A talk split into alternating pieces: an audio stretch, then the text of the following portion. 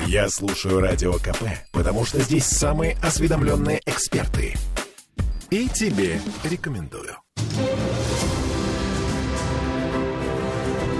Совет ректоров. На радио «Комсомольская правда». Ну что, наступила весна. Это означает, что ГУАП снова у нас. Это означает, что у нас возобновились советы ректоров. И это значит, что в студию радио «Комсомольская правда» потянулись, так сказать, косяки из вузов. И один из лучших вузов Петербурга мы счастливы, что он одним из первых пришел к нам. Это ГУАП. Приветствую вас, друзья. У нас но у нас не просто ГУАП, сейчас поясню. Значит, это Сергей Соленый, директор инженерной школы ГУАП. Приветствую вас, Сергей. Здравствуйте. И Алексей Казуляев, заведующий лабораторией когнитивных исследований. Здравствуйте. Здравствуйте. Слушайте, ну, на самом деле, сколько раз мы с вами встречались, вот никто мне не рассказывал про эту школу инженерную, ГУАП. Что это такое? Объясните, пожалуйста. Да, с вашего позволения. Ну, смотрите, инженерная школа очень интересное новое подразделение, которое было создано в 2016 году всего, и было создано для того, чтобы э, улучшить уровень э, практикоориентированной подготовки студентов. А, тогда мы стартовали с передовых направлений, которые были в то время. Это три основных направления. Робототехника, искусственный э, интернет вещей и, соответственно, кибербезопасность. А, после этого мы а, активно развивались и развивались в области а, технологий индустрии 4.0, пытаясь их охватить. На сегодняшний день в школе уже порядка 11 лабораторий по разным направлениям. Давайте мы скажем главное. Это означает, очевидно, что люди могут с более молодых ногтей, нежели да, ранее, э, начать привлекать себя, что называется, к большим наукам. То есть 9 с 11 класса. Это можно ли это сравнить каким-то образом с техническим училищем, ужасное слово, которое у нас осталось из прошлого, ПТУ, но тем не менее, это что-то из этой серии? Нет, конечно же нет. Так. А, но а, тот контингент э, студентов, слушателей, да, обучающихся, о которых говорите вы, мы, безусловно, затрагиваем. Да. На сегодняшний день у нас выстроена а, образовательная концепция следующим образом. Мы работаем со школьниками, это 9-11 класс, и в рамках политехнического класса, так называемого. Это бесплатное для школьников мероприятие. Они каждую неделю приезжают к нам и проходят стажировки в тех или иных лабораториях. По итогу они уже могут подготовить научные статьи, опубликовать их и, соответственно, поступить к нам в университет, получив реальную профилизацию. Дальше мы начинаем работать в нашей образовательной модели с бакалаврами уже. Это студенты, грубо говоря, первого-четвертого курса. Если они уже у нас профилировались, это еще лучше. Мы их распределяем по соответствующим лабораториям, и они проходят в рамках этих лабораторий практики, готовят курсовые, дипломные работы и так далее. Следующий наш уровень – это, конечно же, магистры. Да? Мы с ними обязательно работаем. И основной запрос у э, индустриальных, технологических партнеров города – это, конечно же, магистры. Потому что срок их обучения всего лишь составляет два года, и они уже профилированы в рамках бакалавриата. Слушайте, я поняла. Мы сейчас еще очень подробно об этом будем говорить, но ваш коллега, э, который заведующий лабораторией когнитивных исследований, вызывает у меня еще больше вопросов. Потому что словосочетание «лаборатория когнитивных исследований» ставит такую большую букву «зю» в голове. Я стесняюсь спросить, Алексей, вот для простого человека, чем занимается лаборатория когнитивных исследований? Что это? Смотрите, лаборатория когнитивных исследований занимается тем же, что описывает слово «когницию». Латинское слово «когницию» – это означает «познавать». Мы по-другому сегодня познаем мир. Мы, вот люди, которым сейчас 50, э, мы учились по книгам. Мы познавали мир по книгам. Мне стыдно сказать, у меня телевизор вообще появился в 7 лет. Э, до этого я как дурак книжки читал. Соответственно, э, а сегодняшняя молодежь, она познает мир через видео, через игры, через цифровое пространство и так далее. Это полное изменение когнитивного профиля взаимодействия с окружающей средой, с механизмами и так далее и тому подобное. Но, тем не менее, нам предстоит понять эти законы, потому что сейчас очень многие говорят про искусственный интеллект. Но прежде чем мы этот интеллект чему-то научим, он же должен быть чем-то похож на законы человеческого познания. Если мы их не знаем, если мы им не обучили людей, которые программируют вот этот искусственный интеллект, он будет для нас совершенно чужим. То есть мы не сможем с ним э, взаимодействовать в принципе. Я не буду рассказывать всякие ужасы про Skynet, но вот Skynet из Терминатора это есть как раз тот самый искусственный интеллект, который был создан без знания законов того, как человек познает мир. Он по-другому его увидел. Блестящий пример, кстати.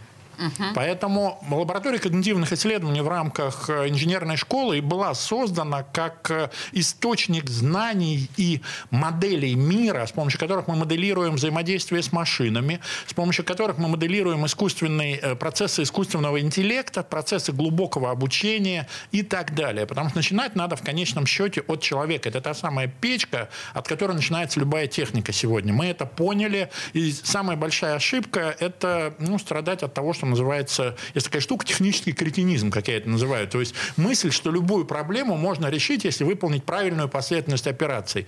Надо сначала понять... Вот, друзья, это кретинизм. Вот, да, давайте, пожалуйста. Хорошо, да, продолжайте. Нет, но это не мое сравнение, это сравнение одного из известных философов, что есть э, изобретения, ориентированные на человека, а есть знаменитые, которые в муль... есть фильмы, там, где, например, народ типа наливает себе чай с помощью кучи всяких куда-то катящихся... Приспособ. Вот, да, да, да, вот эти приспособ, это как раз классический пример доведенного до пародии вот этого технического кретинизма. Вот ГУАП, на самом деле, именно следует тому принципу, что технологии должны быть ориентированы на, на, на человека. 4 или 0, 5 или 0, неважно.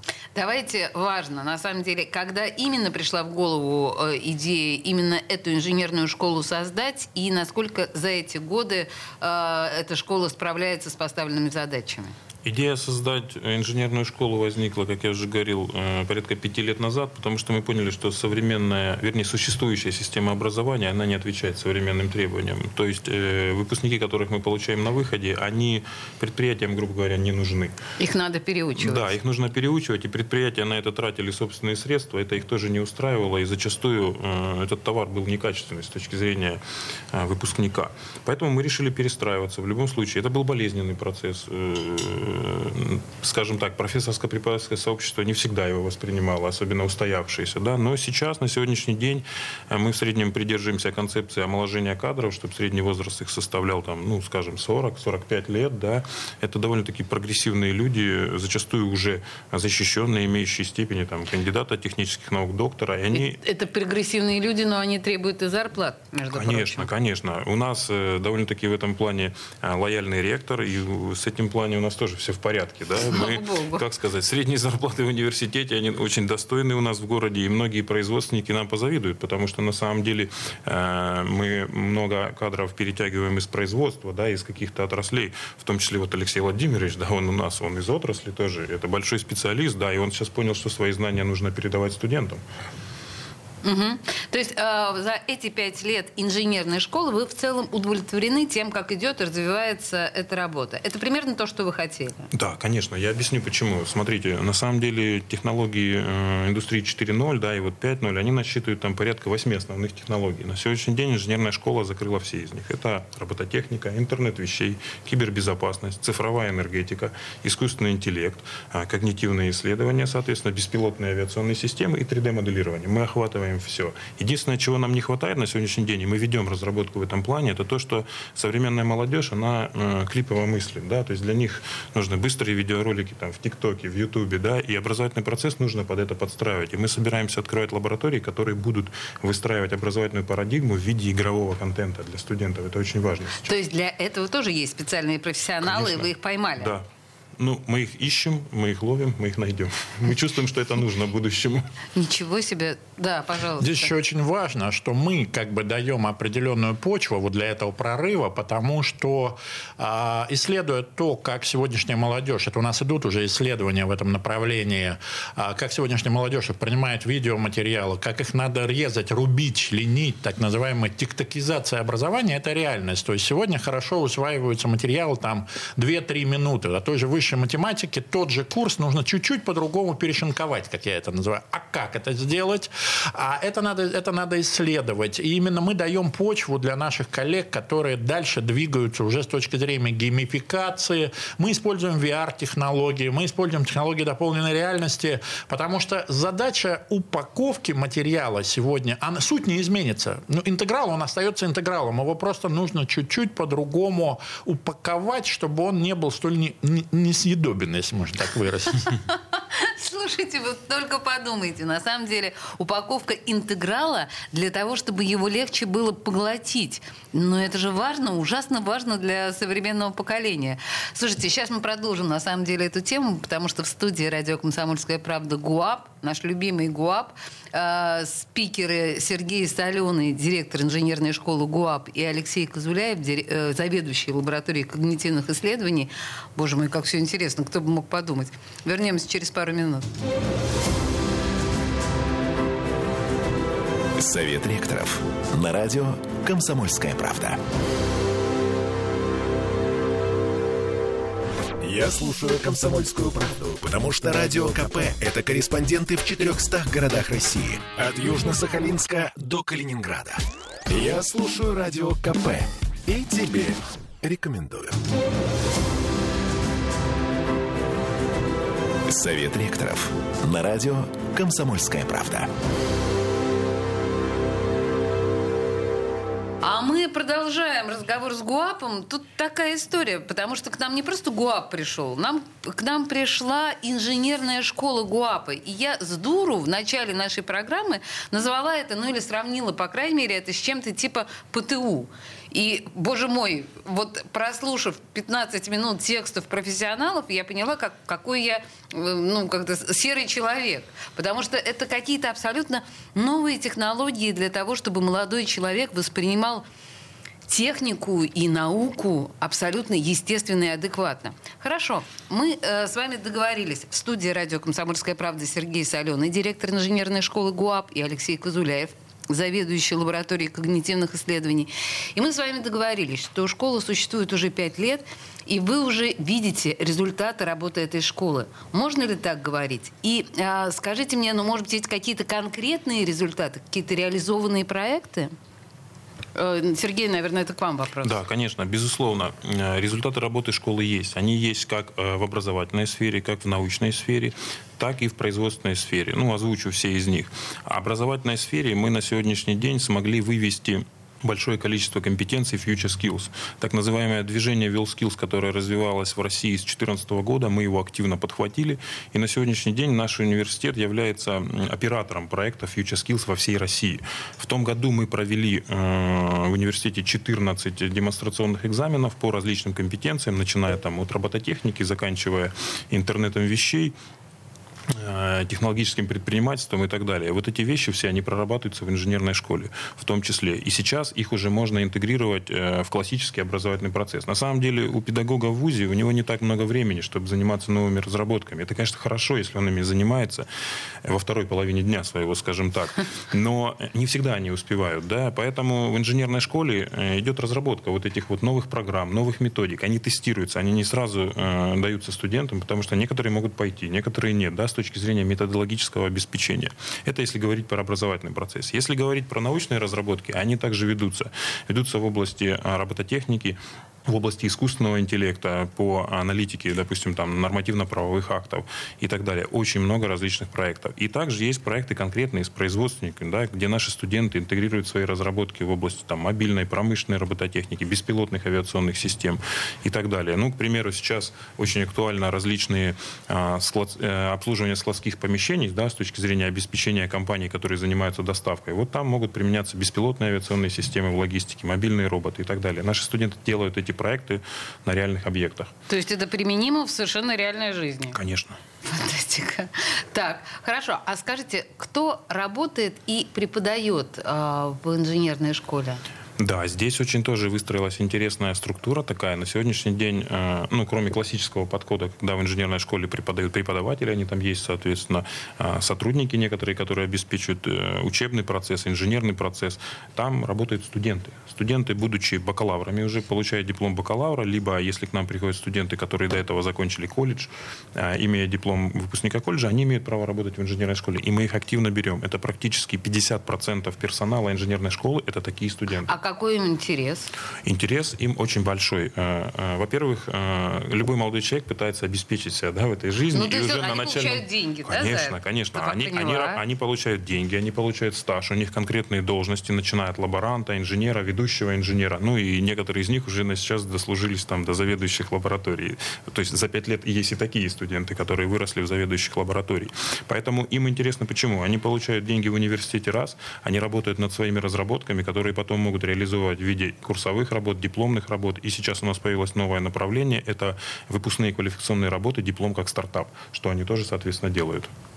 Потрясающе. Но, с другой стороны, ГУАП э, – это учебное заведение, которое устремляет нас всех в космос и так далее. Ну а тут ребята все-таки решают оседать э, в самом ГУАПе, да, и делать себе карьеру в этом. Нет, я не, не к тому, что это что-то плохое, просто это интересно, и такая возможность тоже есть. Скажите мне, пожалуйста, какие компетенции в высокотехнологичных отраслях промышленности, у меня сформулирован вопрос, я его читаю, это я сама бы сформулировать не смогла, э, в высокотехничных отраслях промышленности сегодня наиболее востребованы? А на сегодняшний день в рамках э, событий, которые происходят, тем более в последнее время, но они происходили последние, скажем, там 8-10 лет, да, у нас, конечно же, э, превалируют такие области, как приборостроение и области, связанные с программным обеспечением. То есть это IT-технологии и приборостроение.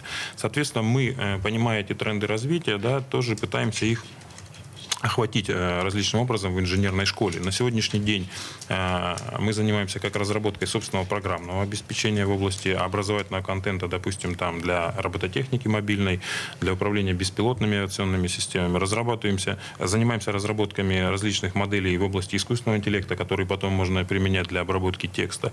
И, конечно же, занимаемся разработками в области приборостроения. Это у нас тоже есть. Для этого в университете существует специальный факультет, который занимается радиотехникой. Там идут эти разработки усиленно. Инженерная школа сотрудничает со всеми этими подразделениями. И еще я хотел отметить, вот вы сказали про космос, да.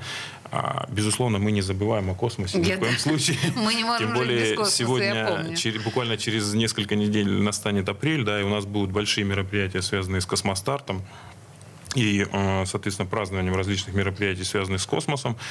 И у нас э, в университете есть подразделения, которые занимаются разработкой а, различного программного обеспечения для обслуживания спутниковых систем, э, систем, прибо... систем управления этими спутниками и так далее.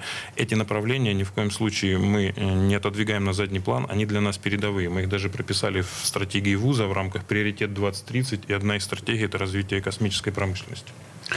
Слушайте, Сергей Алексеевич, у меня к обоим к вам вопрос. А какие дети к вам приходят? Сейчас мы уже точно можем говорить именно про детей, потому что я так понимаю, что школа это э, для, в общем, да, помоложе ребятки. Да, пожалуйста.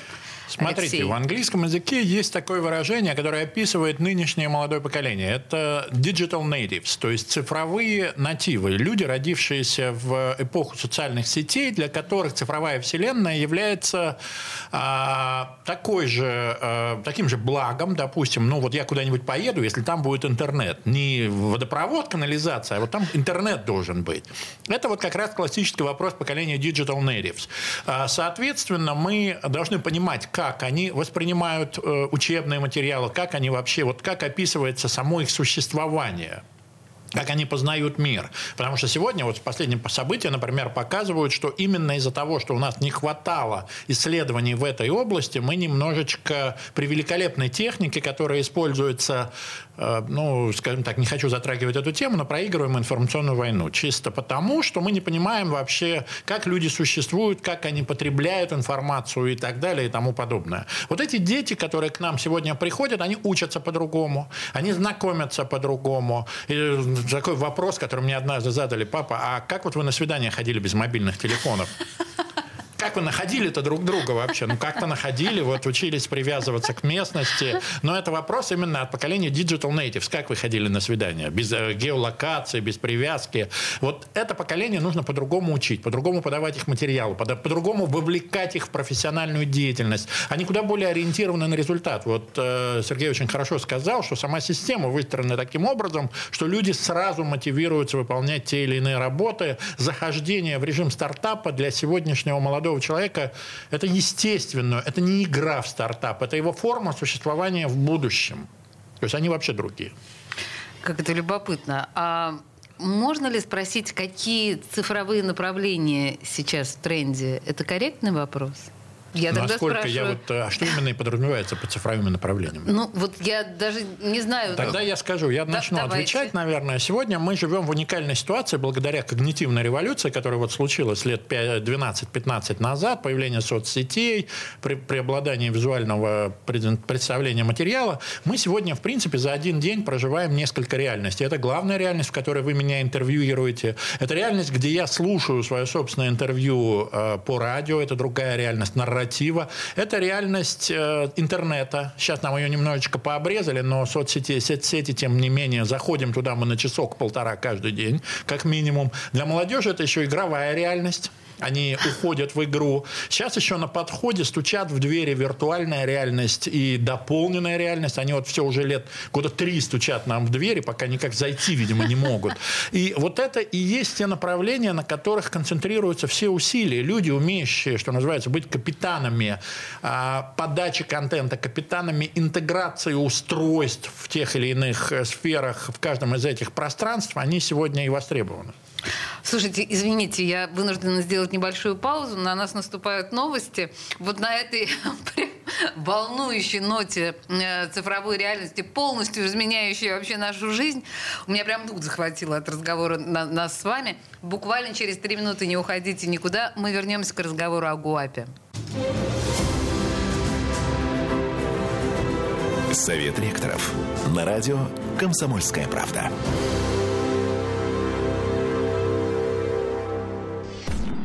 Я слушаю Радио КП, потому что здесь самые осведомленные эксперты. И тебе рекомендую. Совет ректоров. На радио «Комсомольская правда». А мы продолжаем о каких-то совершенно непостижимых в моем представлении цифровых реальностях говорить Э, с э, специалистами из ГУАПа. Ну, тут не просто и специалистами, а и специ... специалистами из инженерной школы ГУАПа Сергеем Соленым, директором инженерной школы ГУАП, и Алексеем Кузуляевым, заведующим лабораторией когнитивных исследований. И, Алексей, мы в предыдущей части с вами, собственно говоря, остановились на вот этом вот вихре всевозможных и очень разных цифровых реальностей, которые закрутили нас так или иначе. Нашей Но они не только нас закрутили. У нас, например, свежий проект есть. Это глобальный класс, э, который мы работаем. У нас есть записанный курс с нейролингвистическим аватаром э, Юлии Анатольевны Антохиной. Это ректор ГУАПа, где она читает лекции как бы на четырех языках. Это цифровой клон Юлии Анатольевны, который позволяет ей общаться с аудиториями самых разных стран. Она не говорит на хинди. Она бы хотела, наверное, говорить, но она не говорит на хинди, на китайском.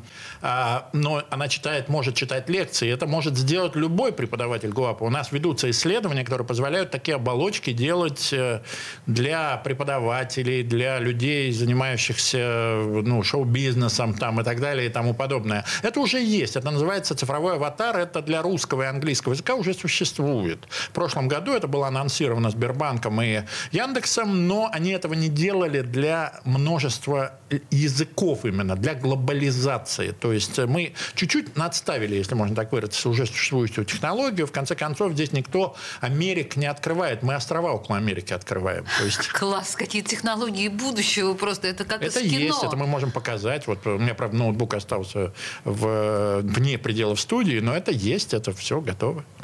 Потрясающе.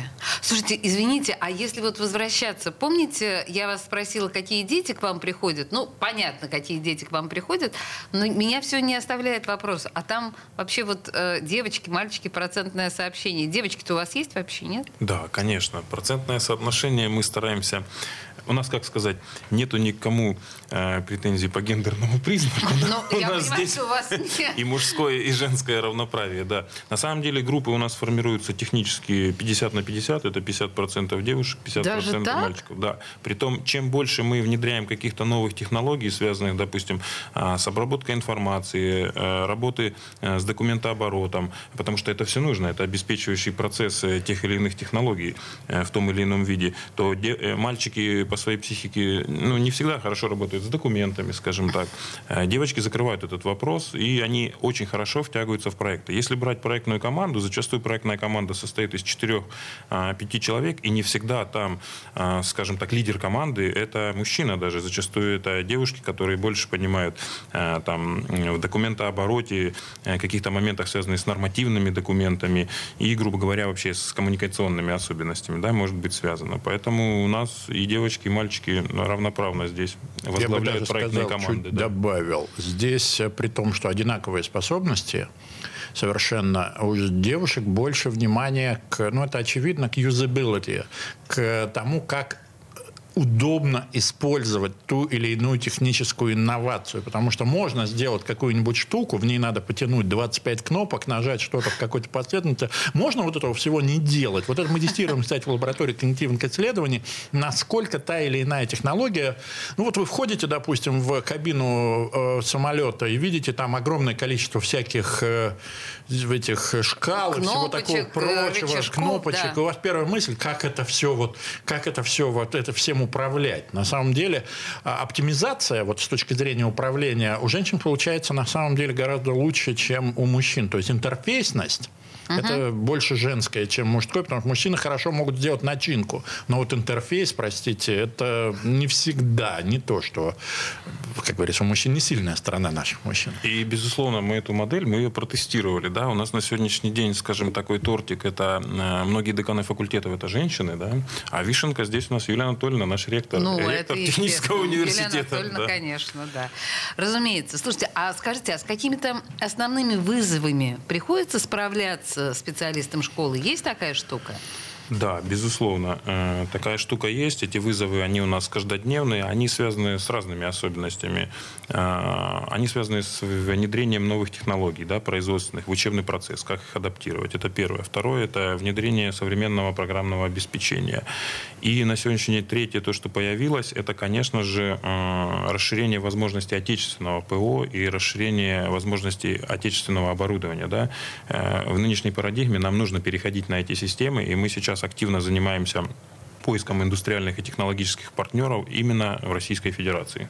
А учитывая вот сегодняшние реалии, связанные с зарубежными компаниями, определенные наши Здесь будут какие-то вызовы, и как придется работать в новых условиях? Не окажемся ли мы в числе отстающих, как вы видите? Ну, я Алексей? сразу могу сказать, по направлению когнитивных исследований нет. Э, слава богу, несмотря на невнимание, которое ну, такое в обществе было долгое время по поводу когнитивистики, ну, в том числе и в, там где-то во властных структурах, но у нас в России, вот наша оборудованная лаборатория, процентов на 60 российского производства.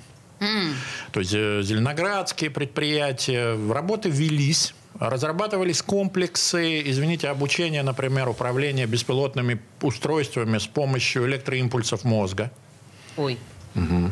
Это существует, э, например, э, комплексы управления взглядом, допустим, интерфейсами это тоже есть, но это и военные разработки, сейчас это гражданские разработки. Комплексы распознавания эмоций по лицу, это тоже российская разработка, то есть мы можем любой контент оттестировать на предмет того, как вы его воспринимаете по шести базовым эмоциям по ходу просмотра? Вы понимаете, какая это оптимизация с точки зрения производства игр, интерфейсов, опять-таки, если человек начинает нервно подергиваться, нажимая на 20-ю кнопку, то 20-ю кнопку надо явно убирать. Ну, тут... а вот здесь Ох. вот эти все вещи у нас проблем не будет. Главный вопрос постановки задачи. Я думаю, э, это же относится к техническим. Главное было бы научить людей ставить задачи. А решить их, я уверен, наши специалисты смогут.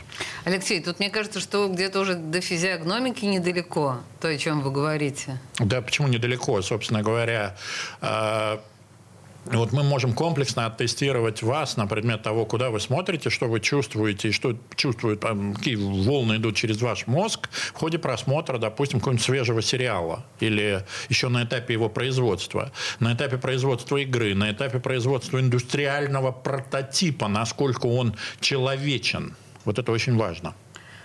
А, ну и давайте, у нас просто, к сожалению, осталось всего две минуты, мы так за, ну, в общем, неспешным разговором. ГУАП, насколько я понимаю, сейчас, в общем, ждет э, своих абитуриентов не только непосредственно в институт, но и в школу, э, инженерную школу ГУАП. Что бы вы хотели сказать, возможно, вашим поступающим? Да, я, безусловно, хотел бы сказать не только поступающим, но и их родителям. Ну, в нашей сложившейся ситуации не стоит переживать. Да? Э, высшее образование, я имею в виду российское, отечественное наше, оно, безусловно, перестроится в любом виде. И те международные партнеры, которые у нас были до этого, они хотят с нами сотрудничать и продолжать также сотрудничать. Они тоже изыщут различные формы юридические этого сотрудничества. А, но все, что сейчас происходит, оно даст огромный плюс развития того, что есть у нас в стране.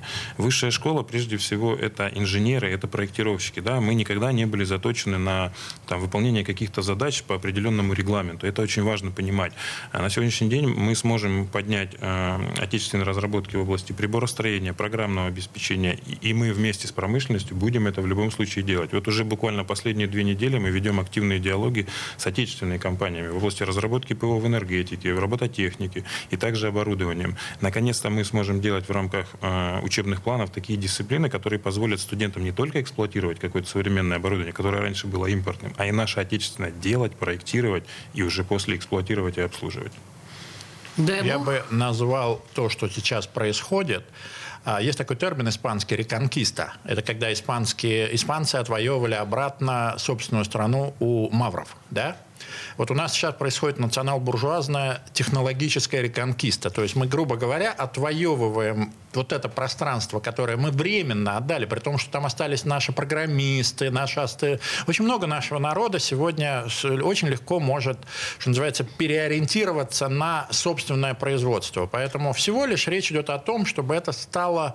А, какие-то программы не получится, возможно, или изделия полностью заменить национальными, но вот в ходе вот этого движения нам удастся, я думаю, отойти, продвинуться вперед очень далеко. Здесь я еще добавлю один момент – Э, все это нужно пропитать жилкой технологического предпринимательства. Вот этого сейчас не хватает, и мы эту компетенцию в ГУАПе тоже активно внедряем.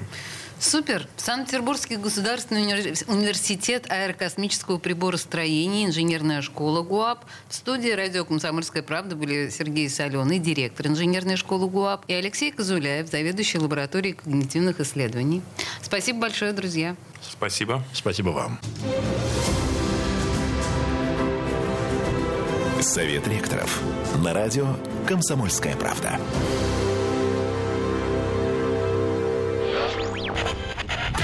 Попов изобрел радио, чтобы люди слушали комсомольскую правду. Я слушаю радио КП и тебе рекомендую.